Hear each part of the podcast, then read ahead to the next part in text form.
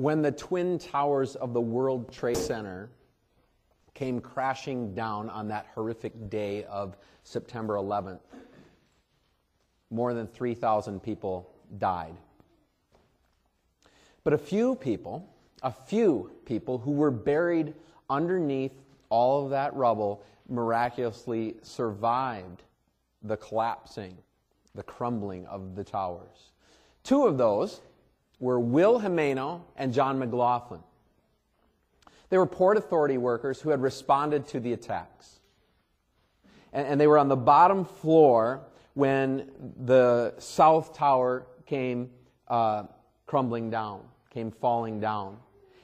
They raced, what they, what, when it started falling down, they raced into an elevator shaft and amazingly survived the 100 story collapse around them uh, but they were buried dozens of feet below in, in the midst of steel and rubble. So they were trapped without water and they were breathing uh, seriously smoke filled air. Both Will and John had very little, if no, hope for survival. But something was stirring in the heart of an accountant working in Connecticut, miles and miles away in Connecticut. At that very time, an accountant who had never met them before, Dave Karnes, who had been in the Marines for 23 years, um, was watching this scene play out on TV just like the rest of us. Um, inside his office building, his accountant office there in Connecticut.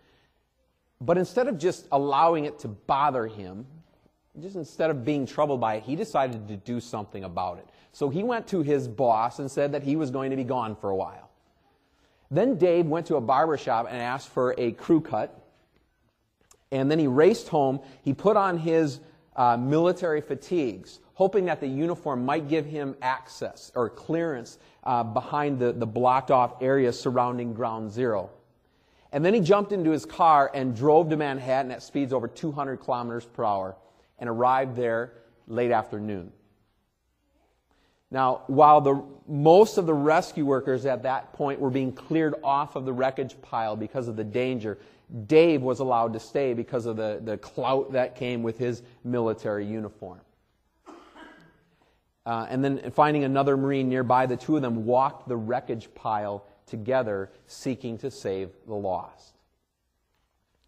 After about a, an hour of, of searching around, they heard the, the faint sound of tapping on pipes and yelling. Will and John had been trapped for nine hours by this time, completely unable of freeing themselves. But in the midst of all of that rubble, underneath all of that rubble, a Marine who had been working at a computer at his desk and in his office in Connecticut that morning, found them. In total, 20 people, 20 total people were pulled out of the wreckage of the World Trade Center. Uh, Will Jimeno and John McLoughlin were numbers 18 and 19.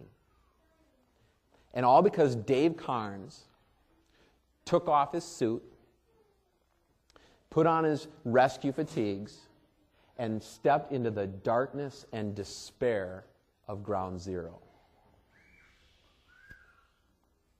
Now, in the same way, but in a much, much greater way, in a much greater way, our holy God took off his royal robes and he stepped down in the darkness and despair and destruction of this world to save us. You see, we were buried under miles and miles of rubble of our own foolishness.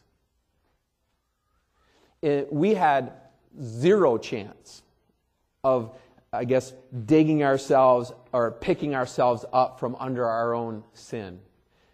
We had no hope at all until the Holy Son of God clothed himself with human flesh to rescue us, to save us.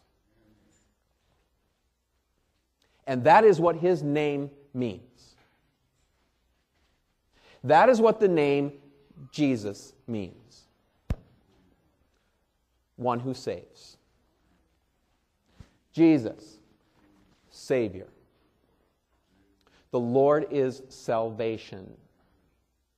Jesus is Savior. And this season, this new season of Lent that we're now in, as we walk along with Jesus to the cross where he saved us, we're going to be looking at the names of wondrous love that we know him by. We're going to be looking at the names of wondrous love that tell us about him. And we're going to start with this one. We're going to start with Jesus, one who saves. Jesus, Savior. Our text begins with Jesus.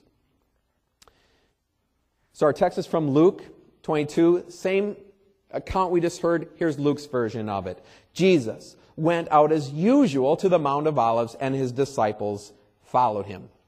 So it says there, according to his custom, as was his custom. So it was Jesus' custom and habit to go and pray in the Garden of Gethsemane, which is on the Mount of Olives.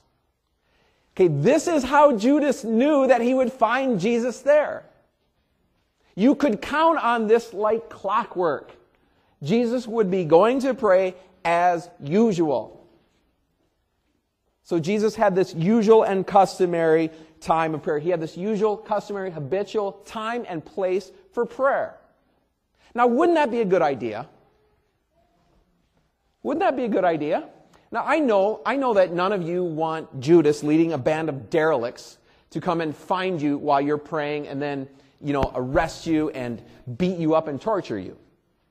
But wouldn't it be awesome if people were always able to find you or always knew where you were based on when and where you pray? That, that if someone was looking for you, someone else could say, oh yeah, he's over there in that room praying. That's where he always is at this time of the day. Or, yeah, oh, you're looking for her? Yeah, she's in the corner of the library there praying. That's where she is at this time of the day. Wouldn't that be cool? If people could always know where we are based on our time and place of prayer. Wouldn't it be awesome if our time and place of prayer to God was so customary and habitual and usual and set in stone that people could find you? Or maybe more importantly, that people could leave you alone. Because we don't want them to find us at that time. But that it was so set that, that just people knew that is where he or she is going to be. Friends, it, I, it's, a, it's a good thing it is a good thing to have a usual time and place for prayer, a usual time and place for Bible study, something carved into our schedule that will make certain that we are spending time every day with God. If the Son of God, who also is true God, had to spend a usual time and place in prayer and communion with his Father, then I think we do. If he needs strength, then I think we do. And so, wouldn't it be a good idea to have a usual time and place? Something that helps ensure that we, it isn't something that we skip. We don't skip meals. We don't skip going to work. We don't skip sending our kids to school. We don't skip the things in our schedule that we want to do. Shouldn't this be in our schedules? It wasn't Jesus's. That's how Judas found him. Okay, let's go on. Um, on reaching the place, he said to them, Pray that you will not fall into temptation.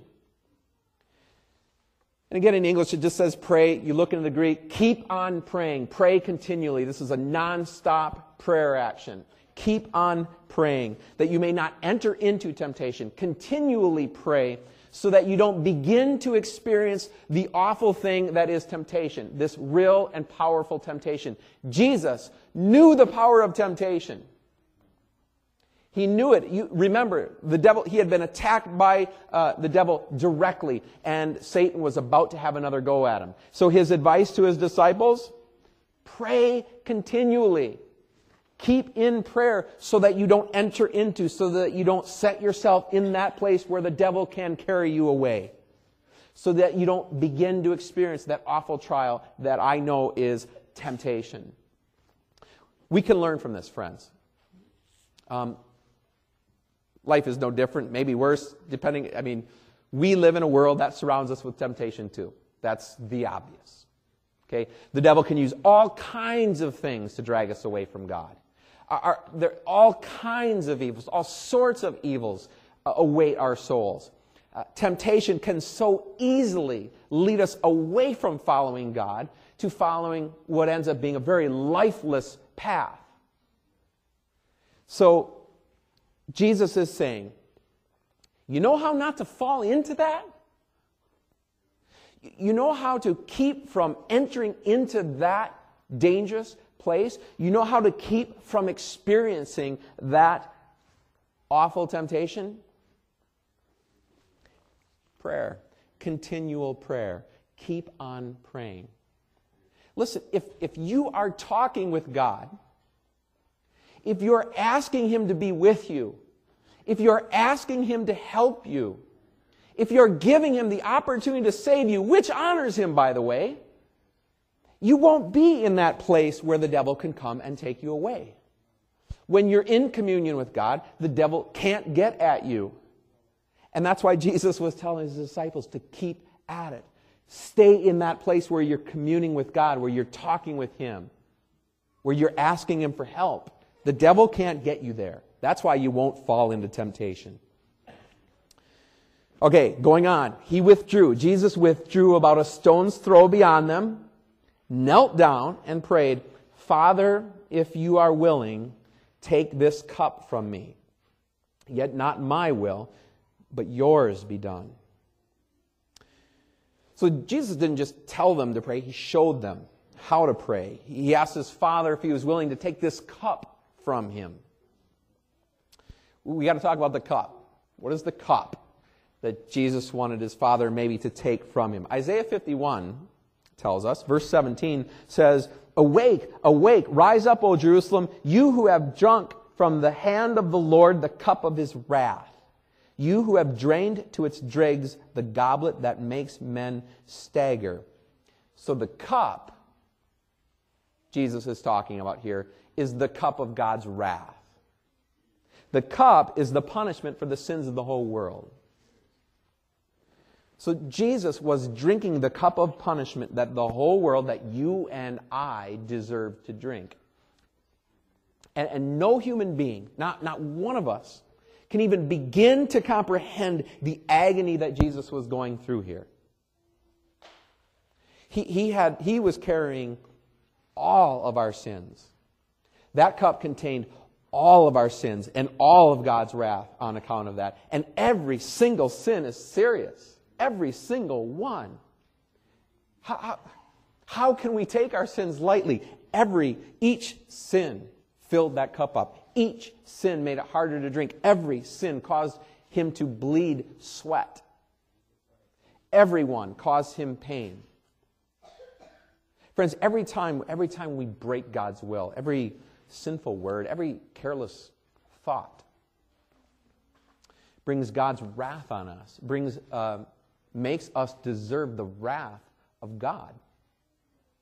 Same way that, that the way um, Adam and Eve broke their relationship with him in the Garden of Eden when they, when they disobeyed by eating the fruit that he asked them not to eat, broke their relationship with God. Every thought, word, and deed that we do against God's will breaks our relationship with him and brings his, his anger on us. But instead of pouring that wrath down on us, it kept just filling up a cup so to speak, a, a gigantic cup, which Jesus was going to have to drink down to the dregs.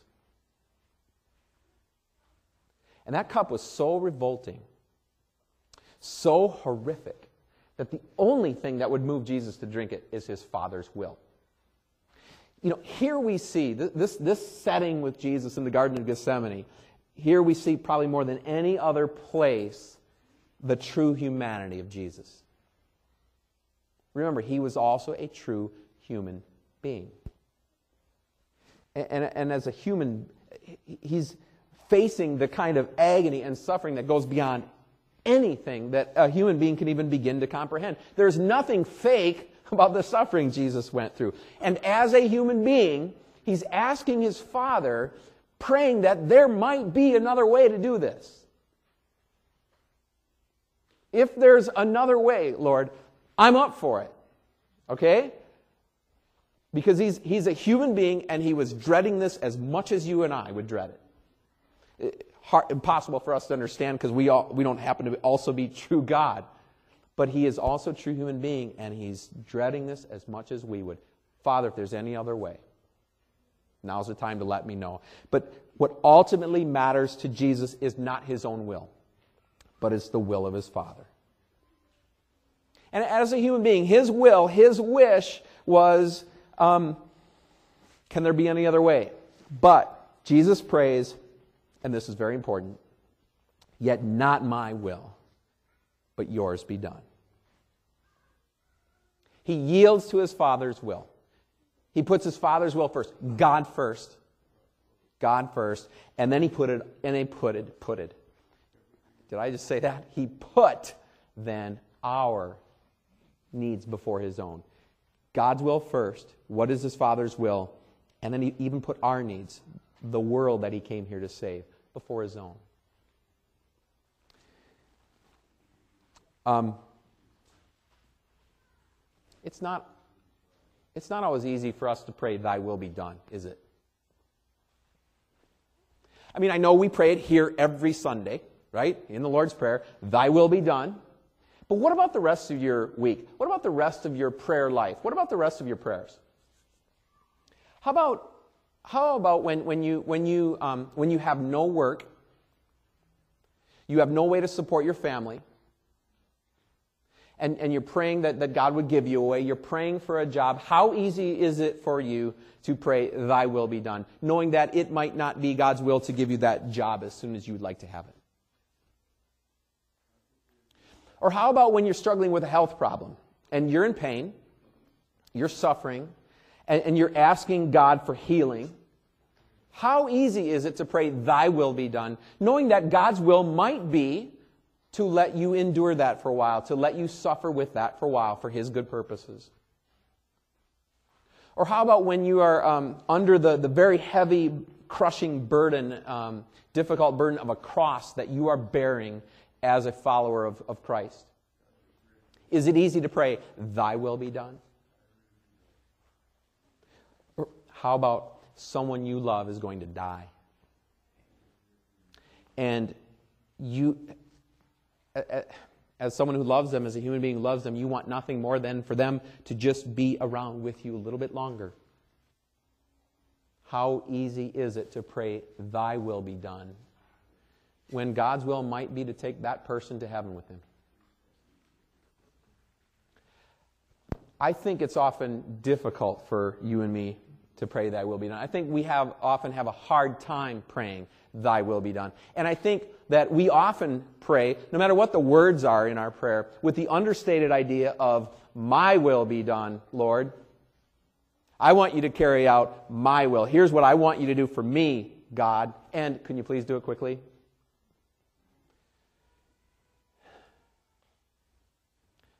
Jesus paid for that sin too. That's right. That sin of yours and mine of not being willing to put the Father's will before our own was put in that cup too. So, how did Jesus answer God's prayer then? So, sorry, how did God answer Jesus' prayer? An angel from heaven, verse 43, an angel from heaven appeared to him and strengthened him. Isn't that an awesome answer? When you, friends, when we pray to God, He sends angels to strengthen us. He did that for Jesus. He will do it for us. And strength is exactly what you need, especially when you're right in the middle of the conflict. Look what happens next. And being in anguish, he prayed more earnestly, and his sweat was like drops of blood falling to the ground. So look, the angel didn't bring an end to the suffering the agony actually became worse. Yeah, the, the sweat became like drops of blood. Hard for us to imagine. So the angel came in the middle of the suffering to give Jesus the strength to endure the hardest part that was still coming. The, the agony, the anguish continued and actually increased after God sent his angel to strengthen Jesus. Now, When you are going through a difficulty, when you are going through a difficulty and you pray to God for help, He doesn't always just take that difficulty away right away, does He? It might be His will for you to, to endure it a bit uh, longer. It, it might be His good wisdom for you to struggle with that for a bit. But when you pray to God in that situation, how does God answer your prayer? When you pray to God, what does He do for you? You know what He does for you? He sends angels to strengthen you. He strengthens you to endure what is coming. He gives you the strength to handle what is coming up. That's how God answers our prayers when He doesn't take that challenge away right away. He sends angels to strengthen us so we can endure it. He gives us strength. He reminds us that He is all powerful. He reminds us that He loves you. He reminds us that He will not allow you to be tempted more than you can bear. That He will never let go of your hand that he will never let go of his promise. He strengthens you and me to endure it. But when Jesus went back to the disciples, he found them sleeping, exhausted from sorrow. I, really I studied on that phrase this week, exhausted from sorrow. What does that mean? They were overwhelmed. This was all too much for them.